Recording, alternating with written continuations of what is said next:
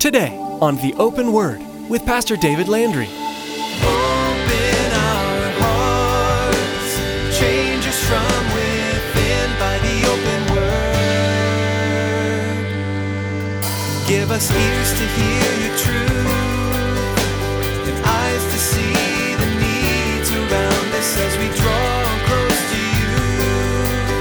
May we thirst for the water that your love brings.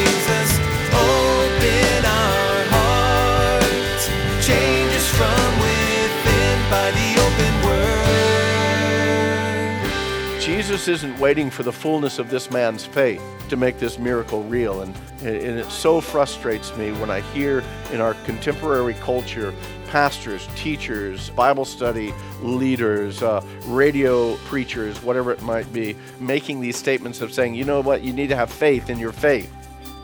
I don't need to have faith in my faith. I know where my faith is.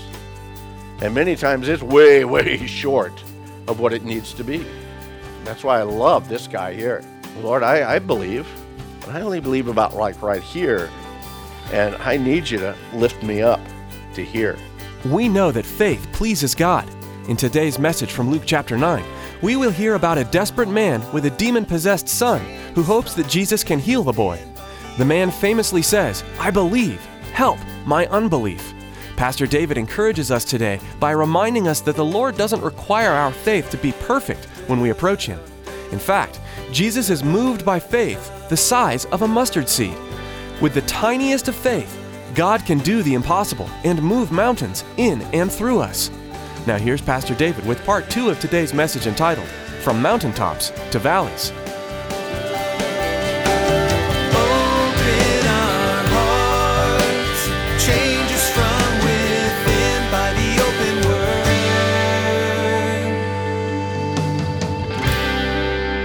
Now it happened on the next day, when they had come down from the mountain, that a great multitude met him. Suddenly a man from the multitude cried out, saying, "Teacher, I implore you,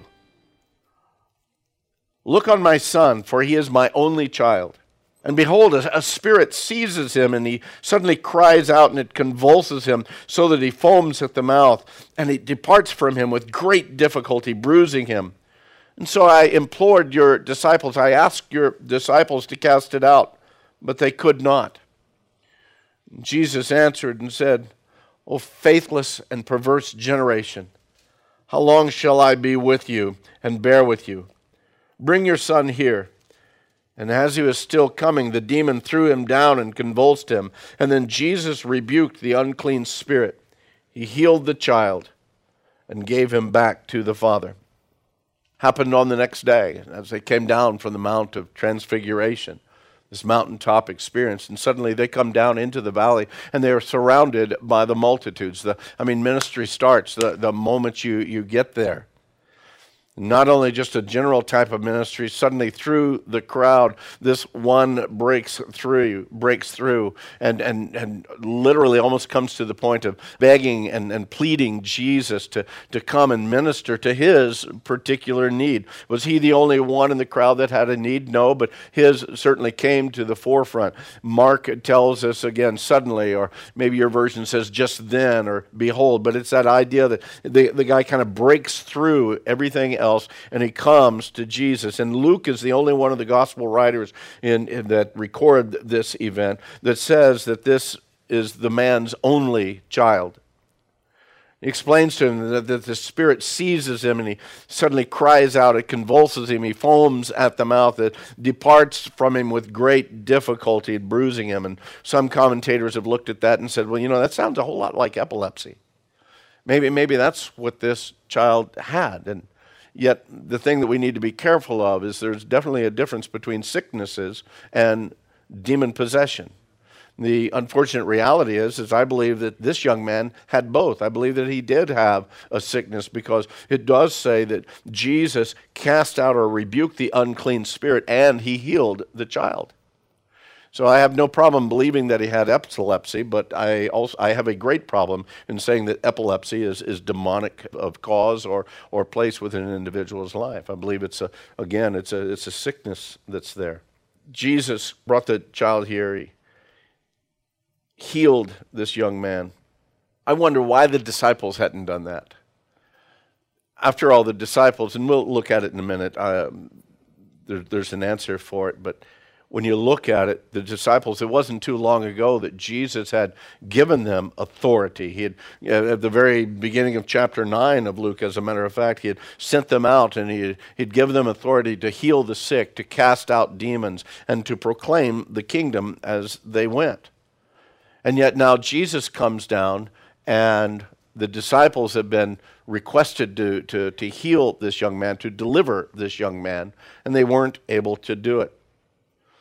All three of the gospel records that speak of this event give those words in verse 41 where Jesus answered and said, "O faithless and perverse generation, how long shall I be with you and bear with you?"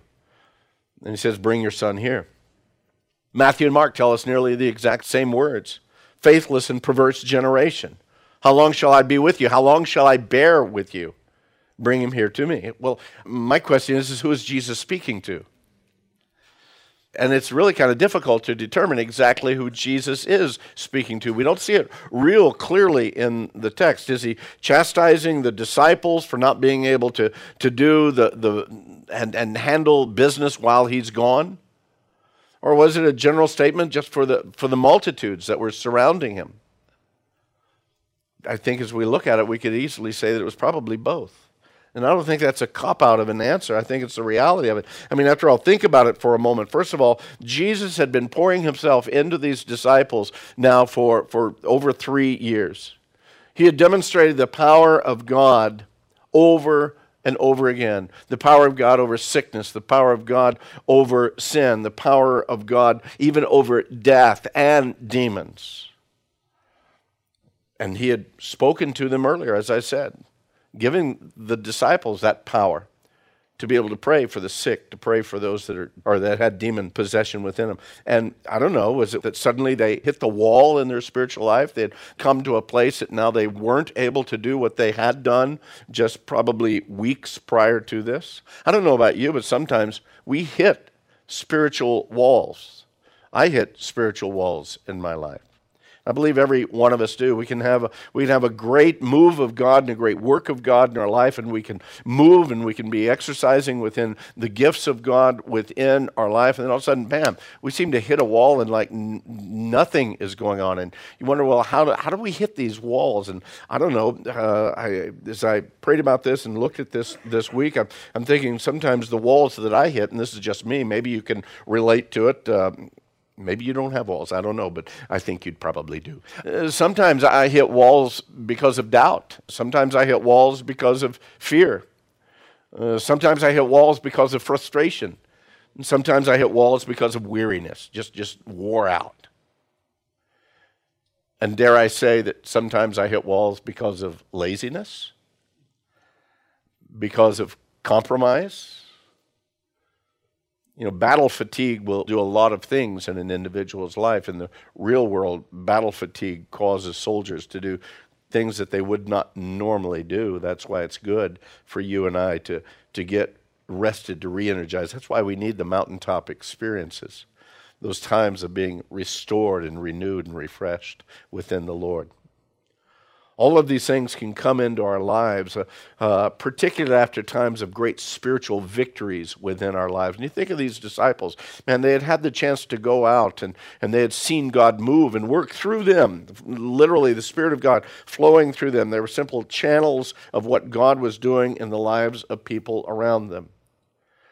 So sometimes right after we've had these spiritual victories, or maybe we might hit these battles when there's been a time of ease within our walk. Man, we haven't had any major attacks going on for a while. It kind of seems, hey, I love those seasons. You know, when those seasons come where, you know, it doesn't seem like, man, every day the enemy is just hammering. I love them, but I also know in the midst of those seasons, sometimes we can get kind of a lackadaisical. We can get kind of almost lured to sleep, because we're not being attacked. I see the church in America today pretty much that way. We've not had the attacks in the church in America as in other nations. And so many times we as the church in America, in our relative ease, we've been lured to sleep. And I think only right now we're being pushed and nudged awake. Was it the disciples he was speaking to? And he says, faithless and perverse generation, how long will I be with you? How long will I bear with you? Maybe it was the multitudes. Maybe it was simply because of the multitudes he had been ministering to, serving for these 3.5 years. He had been, again, doing all kinds of miracles. He had been sharing with them the Word of God and the power of God in so many different ways, and yet there still remained so many that doubted him, so many that challenged him, so many that were suspicious of him, so many that were jealous of his followings. Mark is the one that reminds us that along with that multitude of people, there were also scribes that were there. As a matter of fact, Mark tells us that as Jesus came down from the mountain, the multitudes were there and the scribes were there debating with the disciples. Perhaps the words went more towards the scribes, more toward those religious leaders that so missed everything that he was doing. So was it the disciples? 3 years, they still didn't get it? Was it the crowds? So many of them that gave him great accolades are now turning away from him because he's calling for a commitment of life, not just the free lunch and health care program. He's calling for the commitment. Was it the Jewish leaders? No, they've been against him from the very beginning. They brought the young man to him, and Jesus ministered to that young man. Jesus rebuked the unclean spirit, healed the child, and gave him back to his father. It seems so clear-cut, so automatic here in Luke, that if you'd turn real quickly with me, there's a lot more to this event. We find it in Mark chapter 9. Just go back to your left a few pages. Mark chapter 9. In Mark chapter 9, I won't read the whole event in Mark, but just look at a couple of things within Mark's relaying of this event. Jesus, in verse 21, Jesus asked the Father, how long has this been happening to him? And the man said, from childhood. So this isn't a kid that he's bringing to Jesus. This is very possibly a young man. In verse 22, as the Father is explaining this, he says it's often thrown him both into the fire and into the water to destroy him. And then this question comes from this father, the father of this young man, to Jesus. But if you can do anything, have compassion on us and help us. And then verse 23, Jesus said to him, if you can believe, all things are possible to him who believes. And then I love the honesty of this man.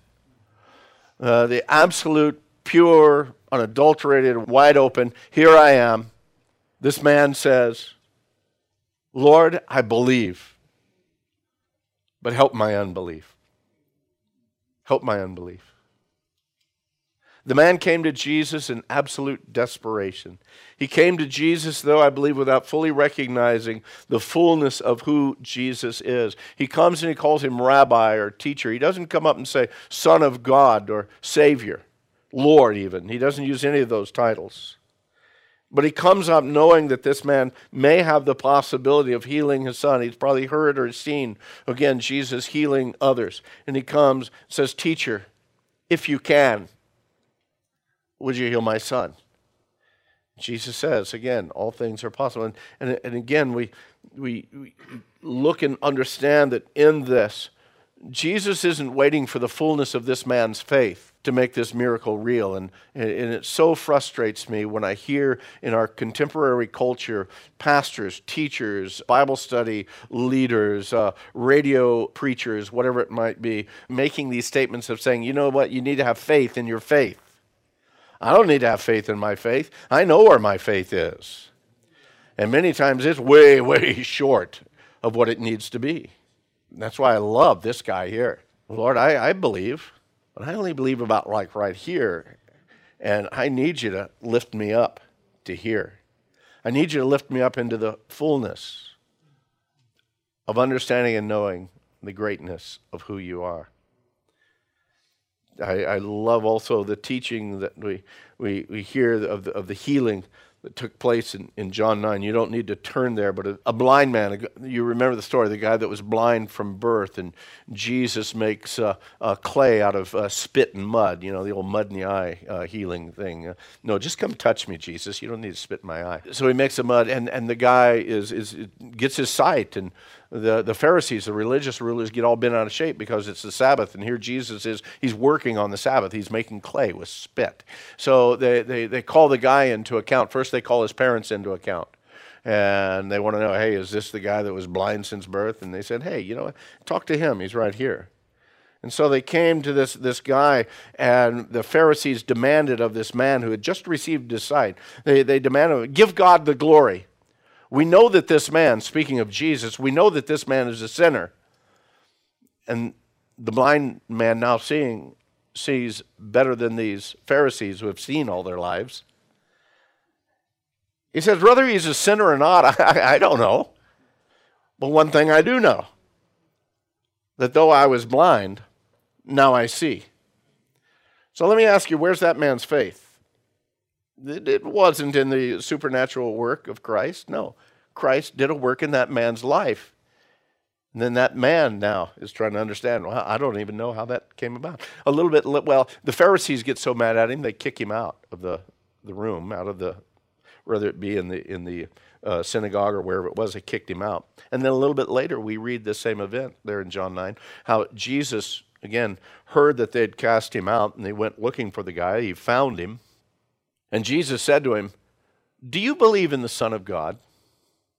And the man answered and said, well, who is he, Lord, that I might believe in him? And it's only then that Jesus says to him that you have both seen him, and it is he who is talking with you right now. And that's when the man says, Lord, I believe. And he fell down and worshiped him. The Lord ministered to this man long before he understood who Jesus was.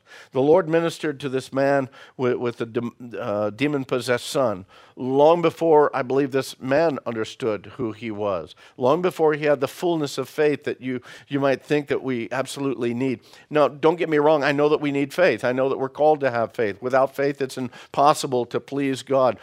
Jesus calls for us time and time and time again, man. If you had faith, you would be able to do this. You need faith. I understand that. But understand too, gang, our God is so much greater than our faith. And the work and the move that he has within our life isn't limited by any puny little human abilities. He is God. And he works and moves in the power and the authority of God. The majesty, the strength, that authority of God that comes and moves and work in the life. I think that's when we fall down. We fall down before him. Say, Lord, I believe. Help me in my unbelief. Whenever we struggle, whenever we stumble, Lord, I believe. Help my unbelief. For this man, Jesus commanded the unclean spirit to come out, healed the young man. The young man was forever changed. I believe also the father was forever changed. I believe that his faith was increased. I don't know about you, but when I see Jesus do those things well beyond anything that I could have ever, tried to do, it increases my faith. Church, let me close it just with this understanding for you. We find out a little bit. We find out also, I believe it's in Mark, that the disciples came and asked Jesus after this, and hey, how come we couldn't heal this guy? And Jesus says, well, this kind only comes out by prayer and fasting. Well, the disciples have prayed. I believe that they fasted. Let me ask you this. What is fasting? That's the Atkins diet, or it's, whatever current fad. No, that's not what fasting is. What is fasting? It's a denial of self. So flat out a denial of self. And the prayer, I believe that Jesus even speaks to these disciples, isn't the quick one that comes down and says, okay, Lord, we're giving this one to you. Amen. But it is a lifestyle of absolute dependence upon God in every aspect of our lives. That fasting isn't just a ritual or ceremonial type fasting. It's a life of self-denial. Is it food? Most often in the Word of God, it was food. Nearly all the time, not all the time, but nearly all the time it was in food. But they didn't have as many distractions as you and I have today, you know. There's a lot of things in our life that we get caught up in pleasing of self, entertainment of self, whatever it might be. We get so focused on taking care of self. We get so focused on making self at ease. We get so focused on self's plans and directions rather than living our lives wholly and completely surrendered. Oh, man may make his plans, but the Lord directs his footsteps. Are you willing for the Lord to direct your footsteps even after you've made your plans, or do you live your life in such a way that, Lord, don't interrupt, I've got my structure right here. You see, when you and I live our lives in absolute surrender, that self-denial, when we live our lives in that communication, not just a praying over a meal or at a bedtime or in the morning, but that continual communication with God, we have a life of prayer, we have a life of self-denial. You know what? When we come to the Father, I believe that we touch heaven at that point in time. I believe that we come to the very throne of God. Why? Because it's common ground for us, because we're there on a continual basis. And if you live that kind of life, this morning you're here, you live that kind of life where you are in that continuum, man, just self-denial, man, it's not about me, it's just about the Lord. There's so little about me that I even care about anymore. I just want the Lord to work and move in my life. And you're living in that type of understanding that, Lord, just the sweetness, much like what we see in the book of Genesis, Enoch walked with God, and then he was not, because God took him. What does that look like? I think it's a life of prayer. It's a life of self-denial. And if you're here this morning and that's the kind of life you live, I want you praying for me, okay? Because that's when we really have heaven's ear. You know, you ask for things and you don't get them. Why? Because you ask them for yourself. That's what James speaks about. But you might waste it on yourselves. When you and I get the right focus, the right understanding of eternity, the right weight of this temporal life compared to all of eternity, we can, like John the Baptist says, we can become less in order that he might become more. The man's son was healed. That was a no-brainer for Jesus. I mean, it was all he had to do was speak the word. Why? Because he lived his life in self-denial, in continual communication with the Father. Self-denial even to the point that he gave his life for us. If you're here this morning and you don't know the sweetness and the joy of the greatness of God's love toward you, you realize how greatly you're missing out, not just for eternity above and beyond, but for right now. Because for the believer, man, that relationship starts the moment you receive Christ in your life, and it can grow, and God desires to grow it in your life. Open our hearts. Change us from within by the open word. Thanks for joining us for today's edition of The Open Word. David will continue teaching through the Gospel of Luke next time. Now, we want to encourage you to become a Facebook friend with us. Log on to TheOpenWord.com. You can also subscribe to The Open Word podcast at TheOpenWord.com or search for The Open Word in the iTunes Store. If you're like most people, you probably use a smartphone. Once you subscribe to The Open Word podcast, you'll always have solid Bible teaching available to you anywhere, anytime. So log on to TheOpenWord.com and subscribe to The Open Word podcast. Again, to become our Facebook friend and to access the archive of messages, log on to TheOpenWord.com. Now here's Tracy with information about how you can help partner with us. We all know it's vitally important to support the local church, the place we call home. But it's also very important to support missionaries. Have you ever considered that The Open Word is a missionary work? It is! We need your support as we share God's Word over the airwaves. Please prayerfully consider financially supporting The Open Word. Go to TheOpenWord.com and click on the support option in the main menu. We invite you to join us again for the next study as David shares insights with us from the Gospel of Luke. That's next time on The Open Word.